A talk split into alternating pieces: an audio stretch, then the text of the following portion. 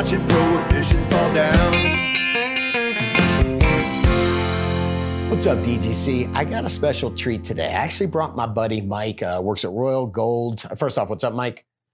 How's it going, Scott? Good. It's going good. I brought him in because uh, we met at uh, Indo Indo Expo, but actually it was the Emerald Cup, and I wanted to kind of. You're actually from Northern California, right?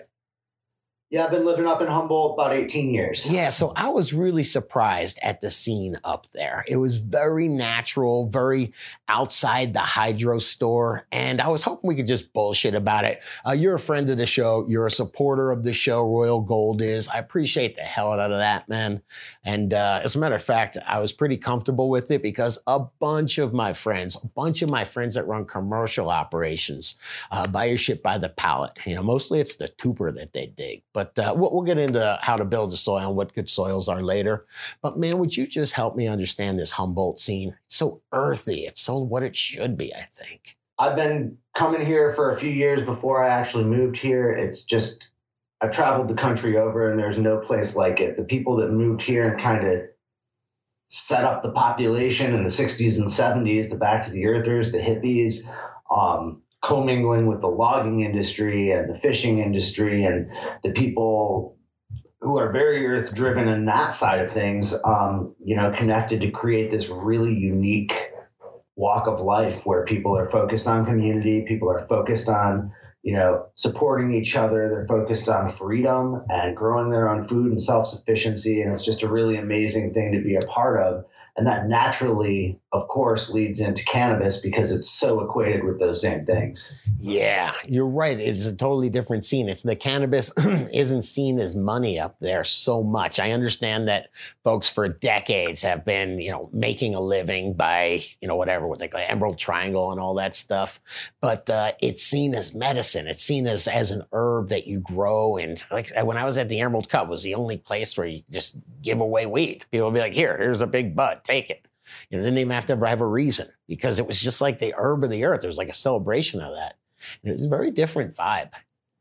It's amazing. You know, you come down there with a giant jar and you leave with two. And it's nice. one of those places where everybody is so proud to connect with the same with people from the same walk of life and you know show off what they do and also learn from their neighbor and you know everybody's very kind of stuck on their hill in the growing season. You're so dedicated to the crop and dedicated to your property and yep. getting through day to day life and fighting the battles that being a farmer brings. And this is just such an amazing opportunity at Emerald Cup where people come out, get together, there's entertainment, there's business to be done. So you can, you know, treat it as a business trip, but you're also entertaining yourself. You're running into people you haven't seen in two, five, 10, 20 years. And yep. you're sharing in the changes that have affected this industry and you're seeing how what was once very uniquely Humboldt and then started to be more uniquely all over California and is now all over the place. And, you know, we're still a source of inspiration. People come here to learn, they come here to check out what people have been doing forever. But at Emerald Cup, it's an amalgamation of people who have never smoked cannabis before in their life and are curious, and people have been smoking cannabis for 60 years and you know it's their life. So yeah. it's really just a cool thing. Yeah, it is. And what's cool about it is it's not somebody going from product to product and being like, "Hey, can I buy into being a good gardener if I use this bottle? It'll it'll make me a good gardener. If I use this one, if I put them all together, I'll be great." And it's not like that. You walk around and you go, "God damn, this is good weed." I go, what'd you grow this with? And I go, just my own compost, bro. You know, good soil yeah. and my own compost. And I'll be like, okay, sunshine. It's impressive. It's such a different vibe. And there's such quality weed that comes from, you know, completely different philosophy and way of growing. Yeah. And the cool thing from our standpoint as a soil company is, you know, we're across the aisle from another soil company, from another fertilizer company up sure. the road. And we're all in this together. And all of these products out there in the marketplace, they all work, you know, some better than others. Um, but really, what we find is what separates us is what works for one person might not work for another person. And the goal of our products is to find something that works for as many people and as many situations as possible. Right. And everyone has to kind of uniquely analyze their own situation, but we've tried to create products that are flexible, functional, and give the grower the tools to express their own identity through their cultivation practices, whether they're you know organics, permaculture, brewing their own teas, composting their own waste. Sure, we got sure. farmers that are feeding exclusively their own leaf ferments from the crop, so they're fertilizing their soil, amending their soil before the season, and then all season long, all they do is harvest their leaves and go through a, a process of fermenting, composting, and extracting it into a tea and feeding back the nutrients that the plant's releasing. And it's just everything from hydroponics to closed loop cannabis systems. It's just such an amazing array of experiences. Yeah, there's okay. So I do want to get into that because you're talking about different feeding styles, different grow styles, and I know there's people I like to feed as much as I can, man. You know, I'm Yeah. I'm, I'm an old school hydro grower that's now using cocoa. That loves cocoa. Um, there's folks that just want to build, you know, that, that what enrich soils where you're, you know, if you don't know what you're doing, you can open the bag, shove a clone in there, and you get yourself three weeks to a month out of it. So there's all sorts of of, of you know philosophies and products out there. But you mind if we go through since you're my, my soil guy? You mind if I uh, ask you a few questions? Fire away, man. Anything I can answer, I will. All right, so cocoa. Just let's even start with bases. You got cocoa and peat. All right, and so you've got as as far as your cocoa, it's like your Coco Loco, right? Um, yeah, you know, you got cocoa and you have peat is the basis of most soils. You're 100% correct. They're Right. both, you know, kind of spongy, soft, organic matter that's going to essentially act as an inert medium, just like you're talking about in hydroponics. You know, neither of those are actually providing the nutrition for your plant. They're Sure. really more of a medium, and they're providing a vehicle for you to provide the other food Right. and other components, whether it be through you know a three part feeding as much as you can, which is why people love our Tupur, or mixing in all these organic components and letting the biology do the work. So, you know, there there's big differences between cocoa and peat. Right. That peat is mostly cellulose based. It's a mined product where you're stripping it out of wetlands, and cocoa is a waste product from an existing industry. You know, coconuts are falling to the ground every day. They're Right. being used in textiles, and that pith short fiber doesn't have another function. It's not being used for a ton of other products. And before it took hold as a grow medium, it was piling up on the sides of the roads, being dumped in oceans, being burned. It was Right. just kind of this, you know, waste product from a giant industry. So as we've honed the ability to buffer it, it's kind of really taken off.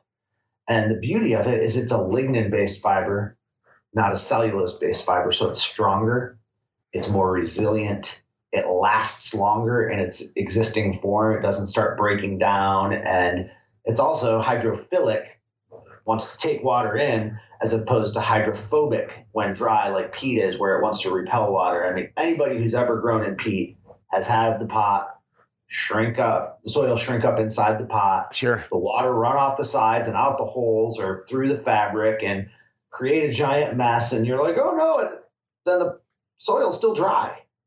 So you got to keep watering it and getting it to suck it up. And then once it's moistened, it takes it in a little better. But that's not the same with cocoa. It's going to accept that water a lot more willingly, wick it throughout the medium a lot more willingly, and Right. just provide a much more even distribution and ease of release of the water to the plant. So I'm a huge cocoa fan too. It sounds like you are as well. So why is Yeah. peat so popular? Why is ever why am I seeing pallets of Tupur when I go down to LA? Again, I think it ties into working for more people in more situations. Um, like you said, I like to feed aggressively. I want to be able to pump that plant. You got what eight to ten weeks typically in your life cycle or your flowering cycle, Oh yeah. and you've only got so many opportunities to get it to eat.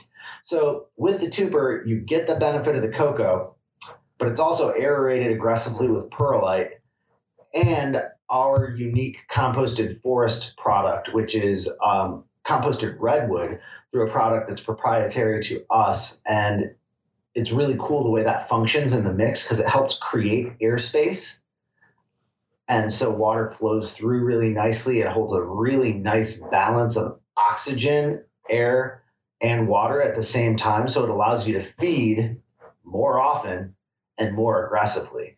So, you know, you're talking about wanting to feed a lot, you're using cocoa, even just in straight cocoa, you're going to water once every day, two, depending Sure. on your pot size and Sure. plant size. But with the Tupur, we see people watering up to six times a day through drip systems, uh, three, four plus times a day through ebb and flow systems. Um, and it just gives you that opportunity to keep that aggressive nutrient cycling happening. So you feel like your plant's just eating, eating, eating, eating. And also by maintaining that balance of oxygen and water at an ideal rate, the plant can consume as it wants to more aggressively. Right, right. And you know what I do find with cocoa? It's a little bit, uh, a lot bit more forgiving for overwatering. It's able, it's able to just hold that oxygen. Yeah, no question. That's something that I was a peat grower, organic grower for years and years and years Right. before I kind of discovered cocoa and started learning about it and was like, wow, this is really cool. And at the time, there was very little cocoa on the market. You could buy all these blocks and, you know, a few bagged cocos, um, you know, mainly canna, but the buffering was always questionable, especially on the blocks. There were salts involved. It wasn't cleaned properly. And Right. you know, it wasn't something I understood at the time.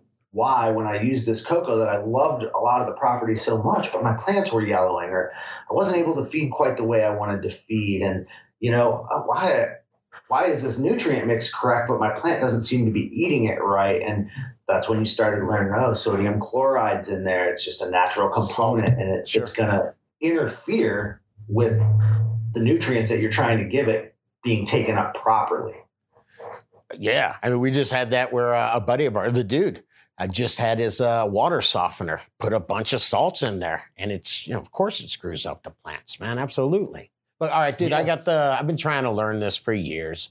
What is buffer? What, you know, buffering? How do you buffer cocoa? What makes a good, good buffered cocoa? You know, help me evaluate it. Why don't I want to buy that shitty block or that, that compressed brick that looks like Mexican reg uh, at the store?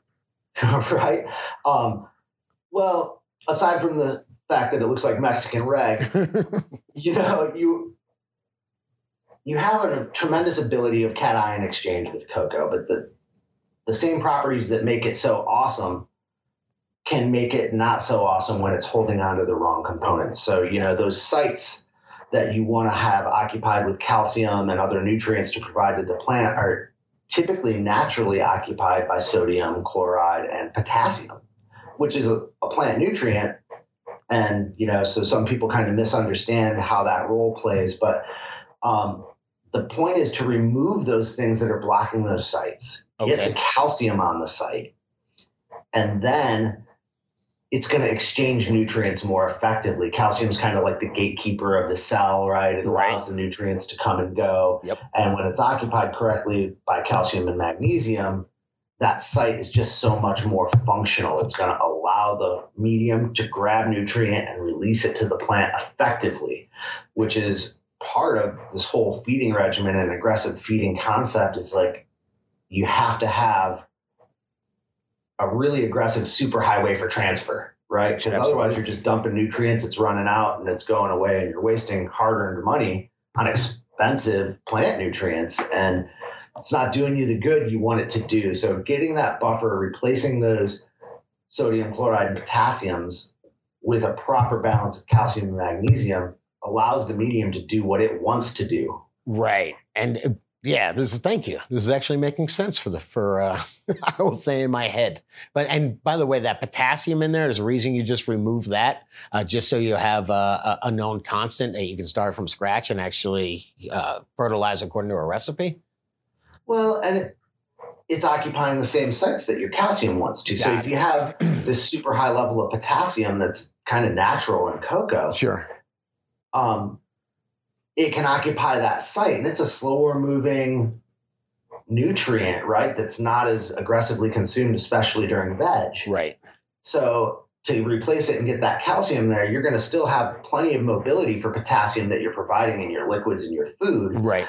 but you're not running into it kind of blocking the way, running as a line backer to stop everything from getting through that you want to get through. That kind of makes sense. It's interesting description, but that's how it makes sense to me. Mike, thank you, my friend. I got it. I got it. I think I awesome. can even explain it to someone. hey, do you mind if we uh, debunk some? I don't know if they're myths or not, but uh, uh, first off, did you guys see there's a whole bunch of controversy right now to flush or not to flush? There's a peer reviewed paper that just came out that is saying flushing is kind of irrelevant. You got you got any uh, any best practices on flushing? I'm sure you must have to get a bunch of questions about it. No, we get a ton of questions about it, and you know I think it's a, a rightfully so heated debate because I don't know. You guys are pretty experienced up there. You guys smoke plenty of fantastic cannabis yep. all over the world. And how often do you have cannabis that burns to a nice, clean white ash? And the person's like, Yeah, I flushed for two and a half weeks. And then you run into something that's charcoaly and hard and doesn't burn clean, is a little harsher. That people are like, Oh, I fed with, you know, salt based nutrients until the day I harvested. And so there's like, there's evidence out there that shows that this is working, but then I'm reading and seeing some of the same peer reviewed work. It's right. really interesting saying it's not doing anything. Yeah, I, I do wonder what they're considering, what they consider flushing. So I might actually have to read that as opposed to just the tweet, the 240 characters. Maybe I'll actually read. Right.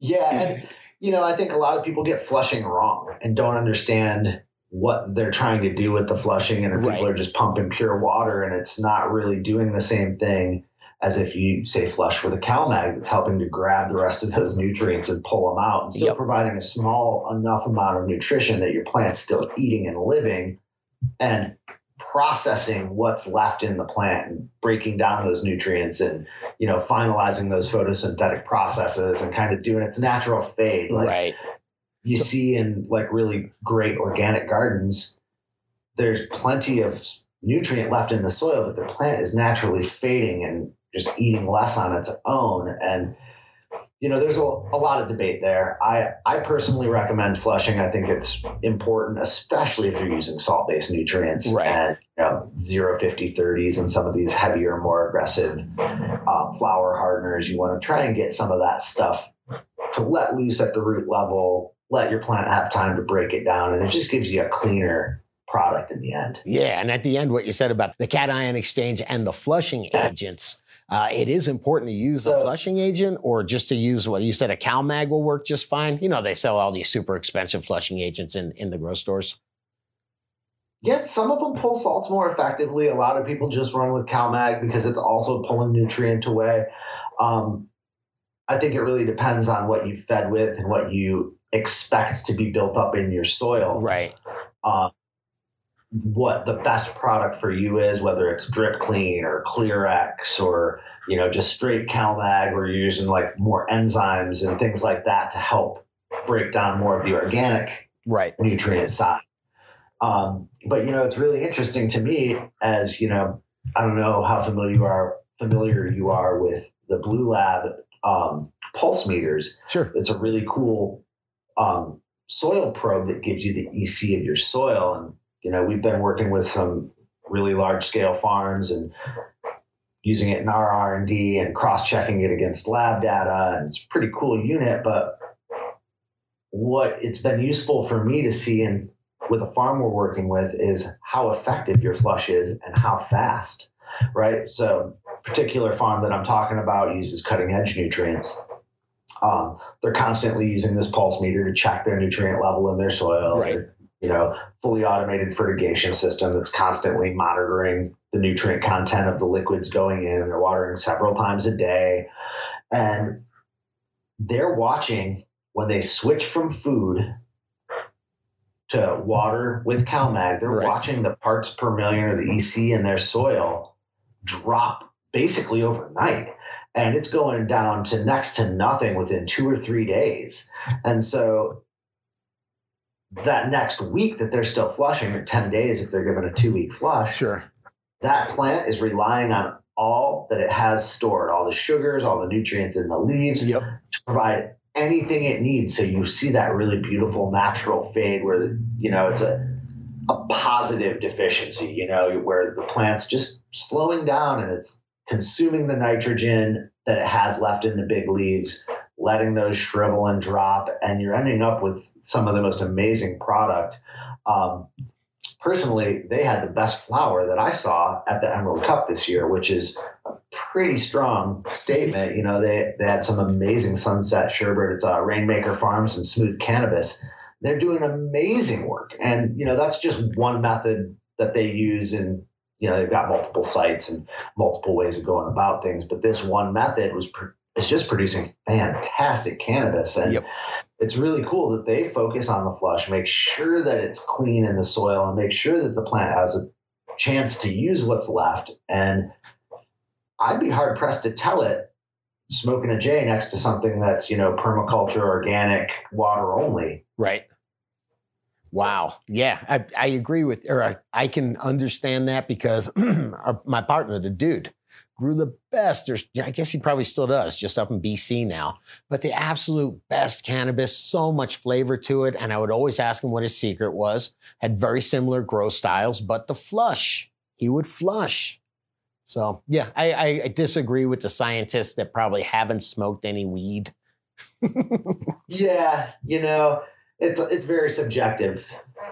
Yeah, we'll see. We'll see. We got the DGC discussing it, but I, I appreciate your scientific. Uh, man, you know all about the uh, the science of what's happening, the buffering. I really appreciate it. So I, a lot of these things have been mysterious to me for a while. And it was mysterious to all of us. It was a mystery to me. And when I started, like I said, working with cocoa, I was like so enthused by it, and learned that there's this company here in town that was just starting to produce cocoa fiber and cocoa fiber based soils. Right. And I was like, I need to talk to these guys. So I went in and started working with them and doing uh, research and development, running the test gardens, um, doing some of the um, processing and manufacturing of some of the liquid nutrients, separating humic and fulvic acids, and it was all a learning experience right. for me. I had very little background in that, other than you know studying some plant and soil science to um, at a college level to get to get through high school even. So it was really an interesting thing for me to be a part of, and I just believed in it so strongly. It really kind of took my focus from the cannabis world into the soil world, and it's just been a great process. Yeah, I, I couldn't believe that they were using cocoa. I have a 20 acre bamboo nursery down in Florida, and I was buying peat based soils. And uh, the guy came up and said, You want to use coco coir? Man, I tried 35% coco coir, unbelievable performance, man. And I've been just up, up in it ever since. Uh, yeah, absolutely. I'm, I'm sold on cocoa from the start, man.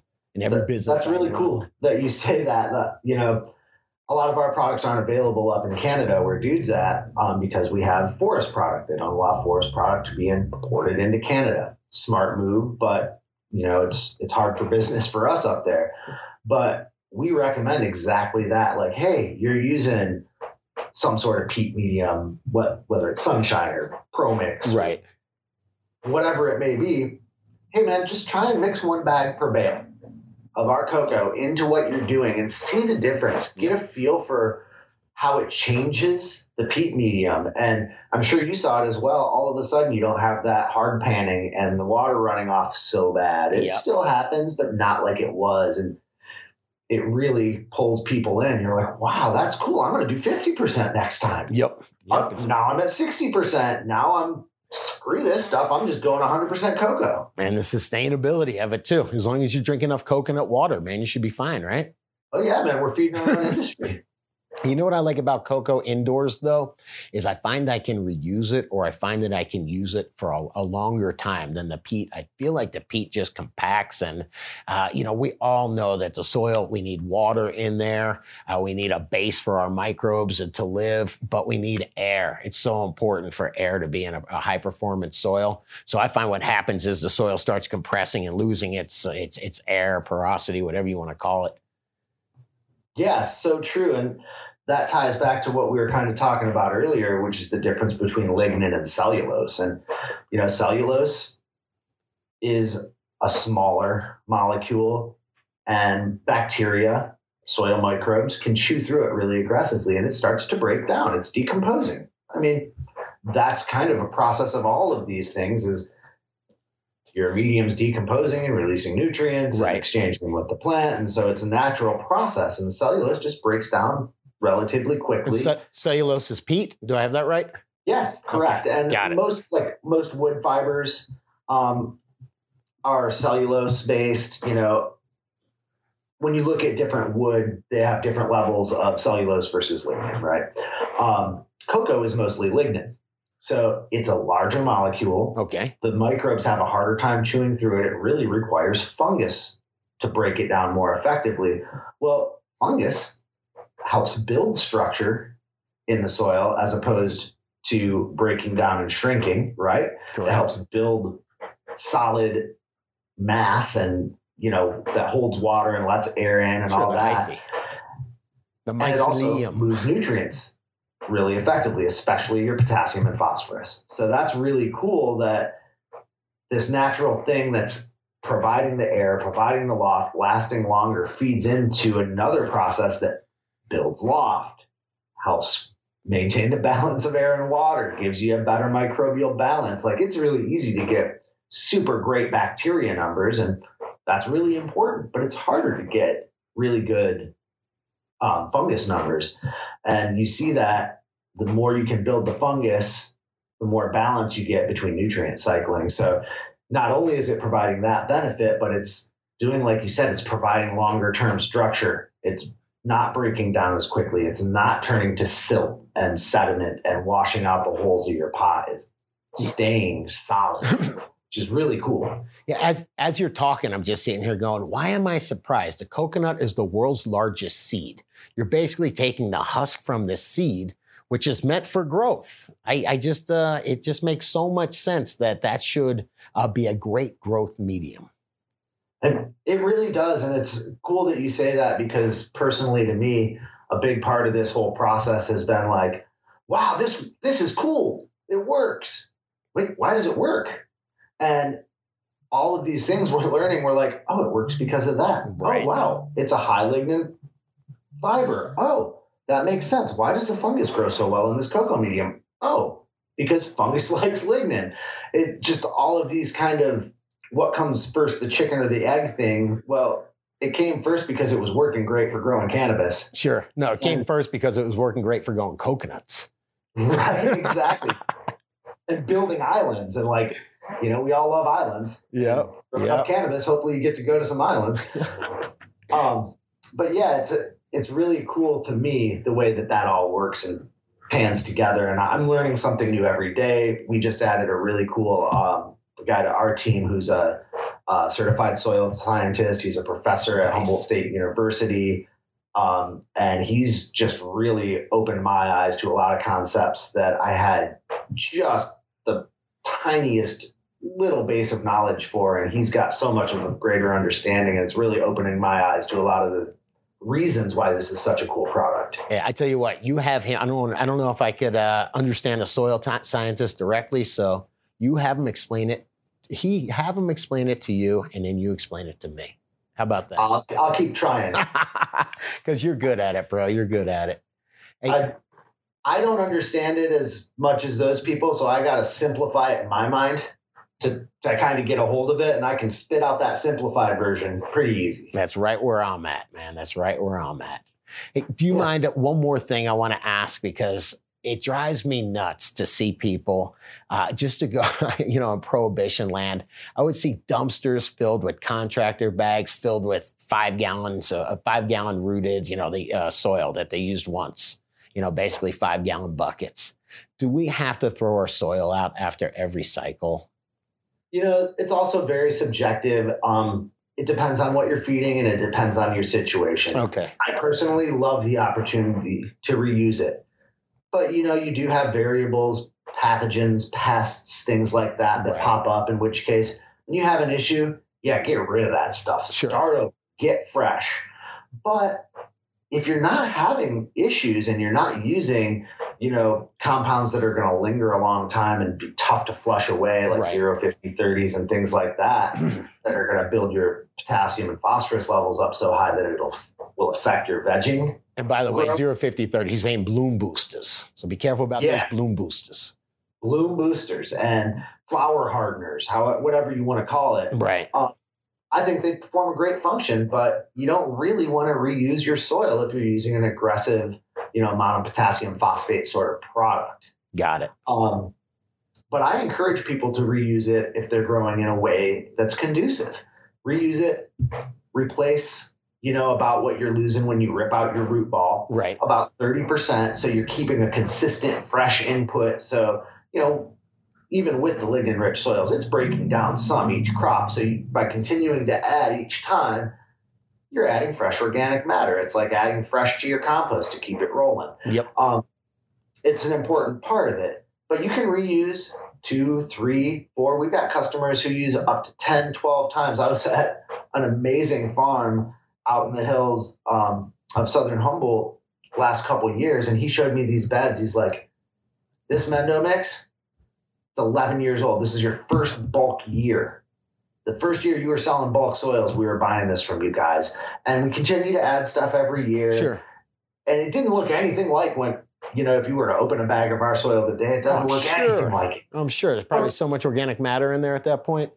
Yeah, it's breaking down. The perlite's broken down into more of a sandy thing, but it still functions impeccably. He's got great biology going, and he just continues to add year after year. And you know, he's taken a full two by six off of the sides of the bed because it's just shrunken down so much over those 12 years. Wow. He's like, I'm still getting just as good a growth as I was then.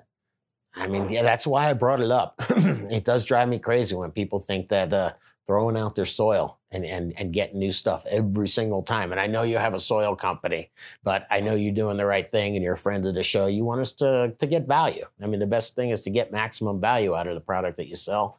And god damn, if you can use it a few times or just like your friends using it 10 times or just using it as a base and adding to it, I agree with you. As long as you're not doing anything too crazy to it, and as long as you don't have pests, you know, you got something like fungus gnats. I know they're not that hard to, to get rid of, but it, might be just better to get some new soil or something like that. Thinking that That's might the be one- the case. That's the one past I'm like, well, if you can't kill fungus gnats, maybe you should be looking at another career. but got a point there. but you know, root aphids and We don't say these that other word. pathogens and things that are coming up now. There's hemp aphids because hemp's come Sure. back and resurfaced. Sure. You're seeing a resurgence of new pests, and if you've got a pest that you don't know how to handle, yeah, get rid of it and start clean and try and Makes sense. work with an IPM that keeps it from coming back. Yep. Yep. It's way easier to prevent something than it is to stop it or get rid of it. Brother, I agree. You got good knowledge, man. Appreciate you, man. I'm glad that you're a friend of the show. Hey man, thank you. We really appreciate what you guys do, being out there and spreading the knowledge and trying to make it accessible for people. Um, when I moved to Humboldt 18 years ago and started meeting people up here, I've been, you know, kind of in the industry for a decade before, but it was so close. I'm from Michigan originally, and when I was in Michigan, it was not okay. Right. Um, so you know you're closed off. You don't have this kind of coconut wireless, so to speak, of people talking to each other and being like, "Oh, hey man, did you feed with this? What did you feed with? Oh, taste this, taste that. I did this on this bed and this on that bed." And you know, kind of the grassroots micro research that really drove cannabis for the previous whatever hundreds of years Right. leading That's an in to not where we are today, where we're just starting to be able to talk about it openly and share the information. And, you know, you guys provide such an amazing service by bringing people out and allowing them to share their knowledge and providing a platform that it's easy for somebody to come in and be like, I want to learn about this. Let me check it out. And I can watch a short video and I just got knowledge that it took other people decades to learn in 25 minutes. I appre- I appreciate the kind words. I absolutely do, and it's uh, it is a bit of a I don't want to call it work, but yeah, it takes time and effort to put this on. And I appreciate companies, legitimate companies like yourself that I want to work with, coming on and supporting us, man, making sure the show happens. Appreciate the hell out of you, Mike and Royal Gold. Ditto, man. And like like we always say, it takes teamwork to make the dream work, and we wouldn't be where we are today in the cannabis industry without all of us sharing and working together. So I love. thanks to all the community out there who's doing it. Sounds like a great way to end this segment, brother. I learned a crap load, man. I gotta, I gotta uh, rewind this and, and just make sure it all sticks. Right on. Well, anytime. I look forward to spending more time with you guys and getting together and sharing some fruits of everybody's labor. I appreciate you, brother. See you at the ne- at the next. Uh, I'll see you at uh, definitely at Indo Expo, but I like seeing you at Emerald Cup, man. Yeah, and we'll see you at the Dude Grows Cup in Colorado. All right, I like that. That's coming up. Yeah. All right, talk to you soon, brother. Cheers to you. All right. Some people love to blaze up the dank. Yeah, we get happy for noon. When the boss man says to take a little break, that means we're lighting up a dude. It's just weed. It's just weed. I like to keep a good buzz on, on, on. It's just weed. It's just weed. In my toolbox, there's a bone. Some people start their day off with a pill. It's what the doctor says to do. They shake their heads at natural medicine. Go ahead and try something new, new, new. It's just weed. It's just weed. Like to keep a good buzz on, on. It's just weed. It's just weed. Like to smoke it all day long.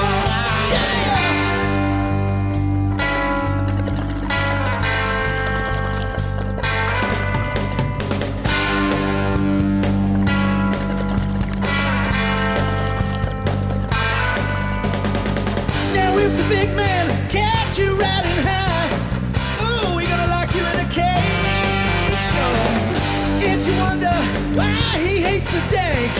Just look at how he's being paid now.